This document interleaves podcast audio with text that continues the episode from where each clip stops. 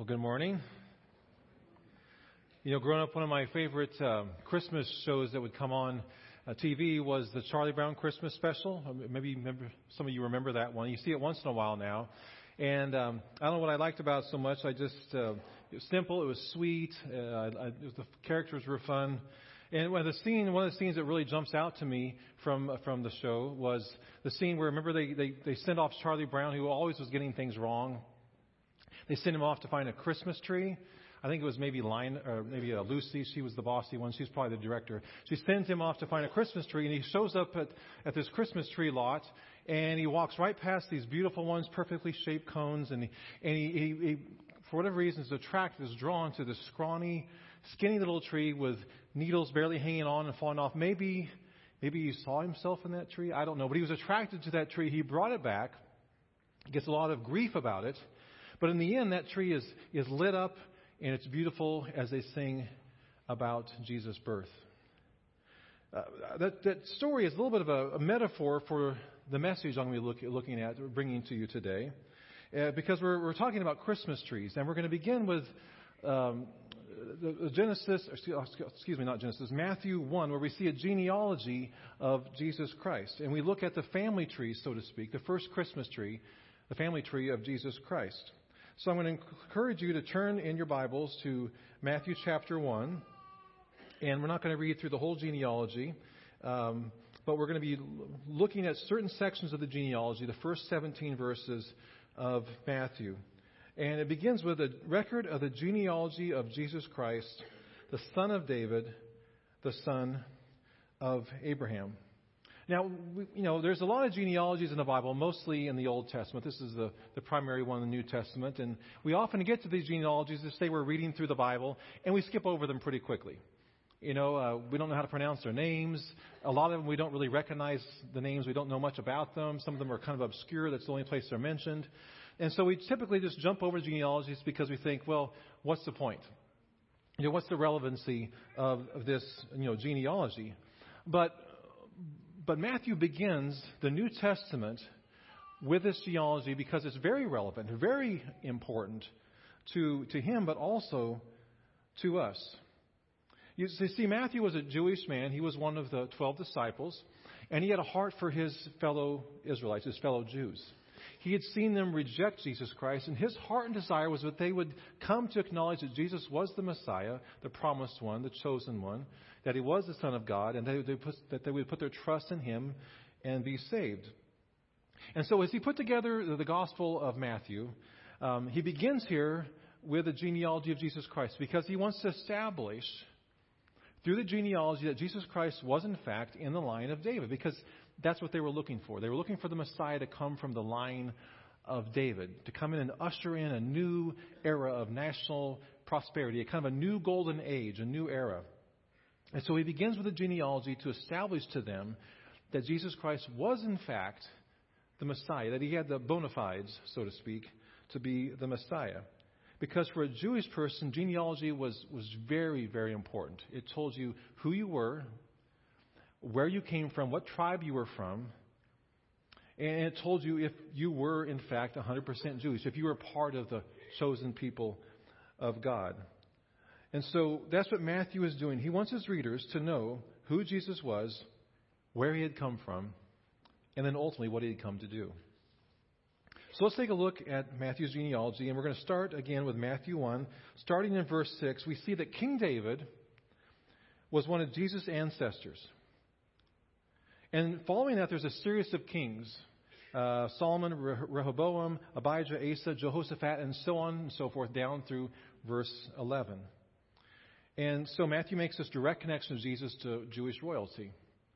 Uh, in fact, Matthew makes this reference to Jesus as king 22 different times in the gospel, which is more than all the other New Testament books. So there's a theme and a point there we need to pay attention to. And you get the sense that there's more than meets the eye going on when you come to verse 17, where we read So all the generations from Abraham to David were 14 generations. And from David to the de- deportation to Babylon, that's talking about the exile, they were taken in chains into captivity to Babylon, 14 generations. And from the deportation to Babylon to Christ, 14 generations. So three different sections of 14 generations each. Now, it might be helpful to think of, um, of, of these, this section, these three paragraphs, as kind of a line graph. Sort of like a stock market report. It goes up, it goes down, goes back up, kind of reflects what's going on in the health and, and what's going on in, in, the, in the confidence in the stock market. And this is sort of a, a line graph charting the fortunes of Israel in the Old Testament. So it begins in verse 2, and that the first paragraph of names begins with Abraham, and it rises up to the time of King David. Kind of the, that was the golden age of Israel. And then it bottoms out. It turns and it bottoms down, uh, downward into the Babylonian captivity that we find described in the second paragraph. And then it turns again and it goes up, this time rising up out of the Babylonian captivity up to the time of the birth of Jesus Christ. And in those three movements within the genealogy, there are three aspects of God that we're going to that came to us in Jesus Christ that we're going to focus on. The mercy of God in the first upswing, the judgment of God in the downswing, and then the faithfulness of God in the last upswing. So let's begin with the genealogy from Abraham to David, which shows us the, the mercy of God. Now, the most striking thing about this first section is that Matthew mentions the names of four women, which would have been very unusual in Jesus' time for uh, Jewish genealogy to include women. Uh, and if you did include a woman or women, you would do so only for the purposes of enhancing the nobility uh, and the purity of the lineage. And so, for example, you'd expect Matthew to maybe mention some of the great ladies of the Old Testament uh, Sarah, Rebecca, and Rachel, the wives of Abraham, Isaac, and Jacob. After all, their husbands were part of the lineage uh, of Jesus. But instead of mentioning those three great women, or others he could have mentioned, look at the ones that are mentioned Tamar, Rahab, Ruth, and Bathsheba. Two of those aren't Jewish. Rahab, you remember, was a, um, a, a, Gentile, and she happened to be a prostitute as well. Ruth was a, a Moabite woman. So he chooses women who do not in any way enhance or bring credibility to the nobility or the untarnished Jewishness of Jesus, but quite the reverse. What's the point? Well, he wants us to know that God's love is bigger than the Jewish race, that God's grace is offered to all people, that Jesus is to be the Savior of all people, and that Jesus is to be a light to the Gentiles that he is, in fact, the fulfillment of the promise made to Abraham back in, in Genesis 12, where God said to Abraham, Through you, all the nations of the world will be blessed. So Matthew wants us to know that the blood of two Gentile women, two Gentile mothers, course through the veins of the Savior of the world, Jesus Christ. But that does not even begin to compare with the audacity that Matthew shows as it continues on in this paragraph because not only were two of these women not Jewish, they were Gentiles, they were outsiders. Three of them had very notorious pasts. I mean, we typically do not in our youth group hold up Tamar or Rahab or Bathsheba as role models, you know, for our young women. Remember the story? Tamar tricks her father in law into having sexual relations with her and the child that comes as a result of that relationship becomes a grand, a, a part, a, a distant grandparent, grandfather of the Messiah. Rahab, as we said, was a prostitute who plied her trade on the walls in the city of Jericho. The fourth woman mentioned here is, is so scandalous that Matthew does not mention her by name. She's inferred. It's inferred. Bathsheba. Look at verse 6. And David, the father of Solomon, by the wife of Uriah. Bathsheba was the, the wife of Uriah. Remember the story? David is on the top of a you know, building, catching the sun, etc., or something like that. He looks over. Bathsheba is bathing. He likes what he sees. He gets together with her. She gets pregnant. He sends her husband to the front lines of the battle. He gets killed. Problem solved, he thinks. And yet, Bathsheba, this scandalous liaison, this woman, was a distant grandparent, grandmother of Jesus. It's as though Matthew scoured the lineage of Jesus to find the most, most scandalous women maybe he wants us to know that not only is God's love bigger than the Jewish race, God's love is bigger than our sin, than my sin and, and your sin. God's love embraces us even within our sinfulness. God uses stained and soiled but repentant sinners in order to bring the Messiah. Even the genealogy of Jesus Christ drips with the grace and the love and the forgiveness of Jesus Christ. And we see that he truly is a friend of sinners. Now, lest you think I'm picking on the women here, let's look at some of the men in Jesus' family tree. There's some real uh, winners here. It begins with Abraham, the father of the nation of Israel. We look through Scripture, more than once he lies, he deceives to save his own neck. His grandson Jacob was quite the smooth operator. He cheats his brother, he cheats his uncle. He's in the list leading to Jesus Christ. Jacob's son Judah was the father of Perez and Zerah by committing incest with his own daughter in law, Tamar. You go on and on through the list. Manasseh, a name that we don't often hear of, he was one of the kings. And even though this wicked king sacrificed his own son in the fire to Baal, and he was heavily involved with the occult, and he shed so much innocent blood that 2 Kings 21 says he was a terror to his own people. God even used Manasseh as part of the history leading up to Christ. Suppose you could pick your own family tree. You know, they say we can't pick our own parents. I guess that's true. But what kind of family tree or pedigree would you choose for yourself? You'd probably want some heroes, some you know pillars of the community, uh, some adventures, some uh, some exciting people. You wouldn't pick shady characters or scandalous men or women. But one baby did pick his own pedigree. And he chose an ordinary human family with scoundrels and saints mixed together. You know, some of us are in the midst of messed up family systems and relationships now when we wonder, does God, does God understand my pain that I feel for my family? That my family has caused me? That I've maybe caused my family? Does God feel the hurt that I feel for them and loved ones? The answer is yes when we look at Jesus' genealogy, because he has been there and identified with us through his son, Jesus Christ. Some of us think we're permanently damaged goods, you know, that we're that the mistakes we've made in the past have disqualified us from ever being a part of God's family, which is a lie from Satan. No one is unsalvageable. Christ's death on the cross, his sacrifice is sufficient to save anybody who puts their trust in him. So let's take a look now at verses 6 through 11. The first section, we see the mercy of God as he, as he chooses to include and work through flawed, sinful people like you and me. Let's take a look at the next section, verses 6 through 11. The genealogy from David to the Babylonian captivity, where we see the judgment of God. Now, at the beginning of paragraph 2, Israel is riding high. It's the height of King David's reign.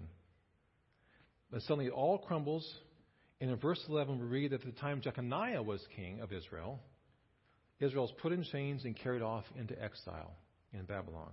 What happened? Well, listen to a voice from the Old Testament, the prophet Amos, chapter 2.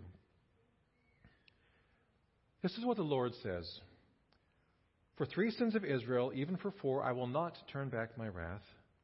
They sell the righteous for silver, the needy for a pair of sandals. They trample on the heads of the poor as upon the dust of the ground and deny justice to the oppressed. What happened? They divorced religious practice from concern for the poor and the oppressed. It wasn't that Israel didn't go to church often enough. It wasn't that they didn't observe the festivals and offer sacrifices and, and give offerings. The problem was they had forgotten the poor. They divorced the religious practice from concern and action for the poor and the oppressed.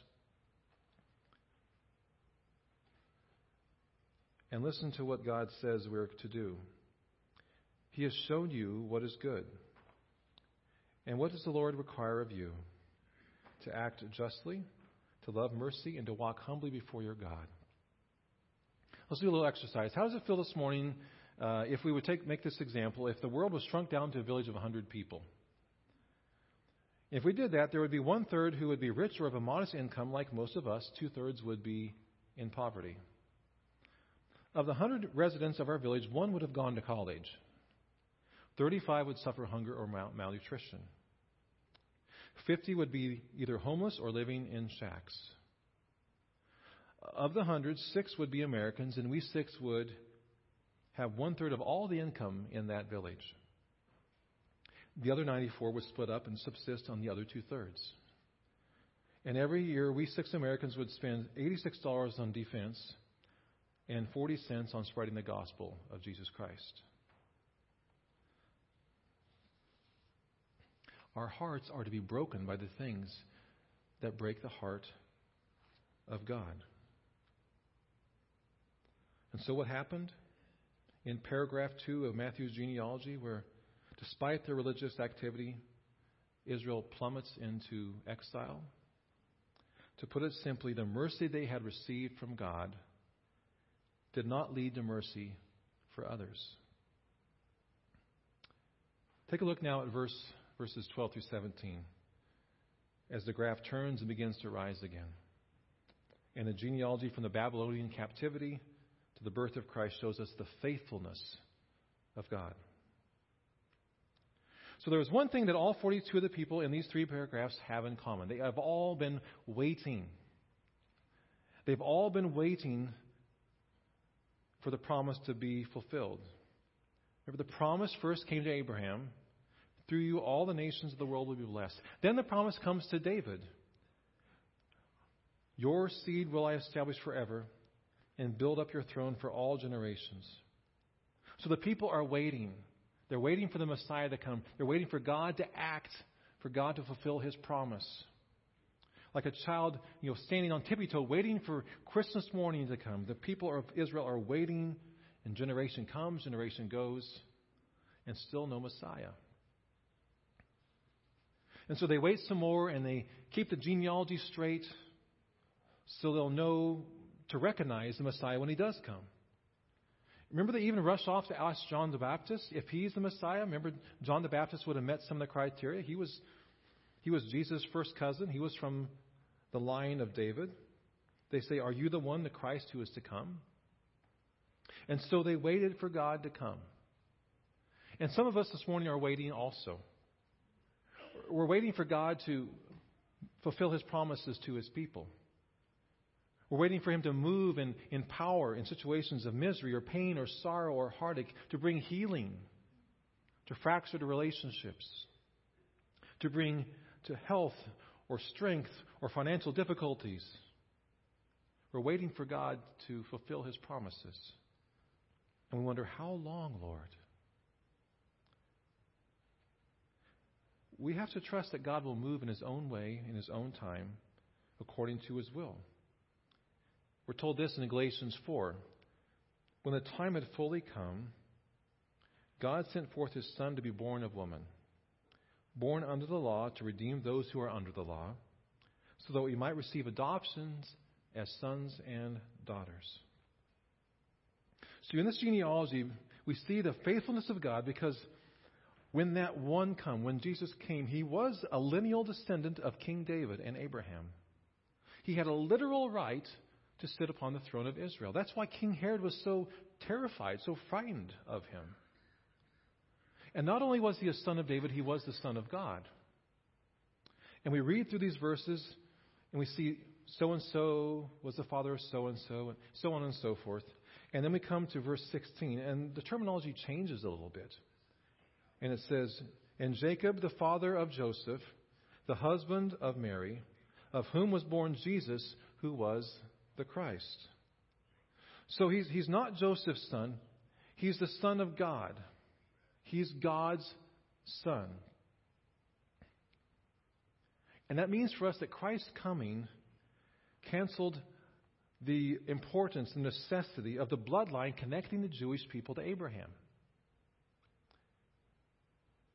Now people can be connected to God through a faith line, through, through faith, not through, through blood, or human descent.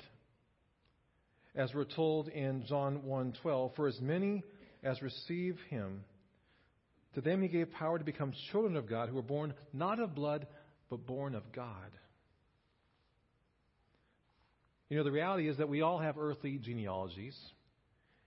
In it, after a few generations, we're going to be forgotten. We, will be a name in a, you know, a, a family Bible, and, but they're not going to know us.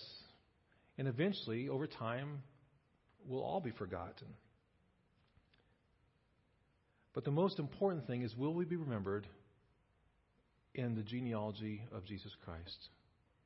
Will we be remembered in the book of life?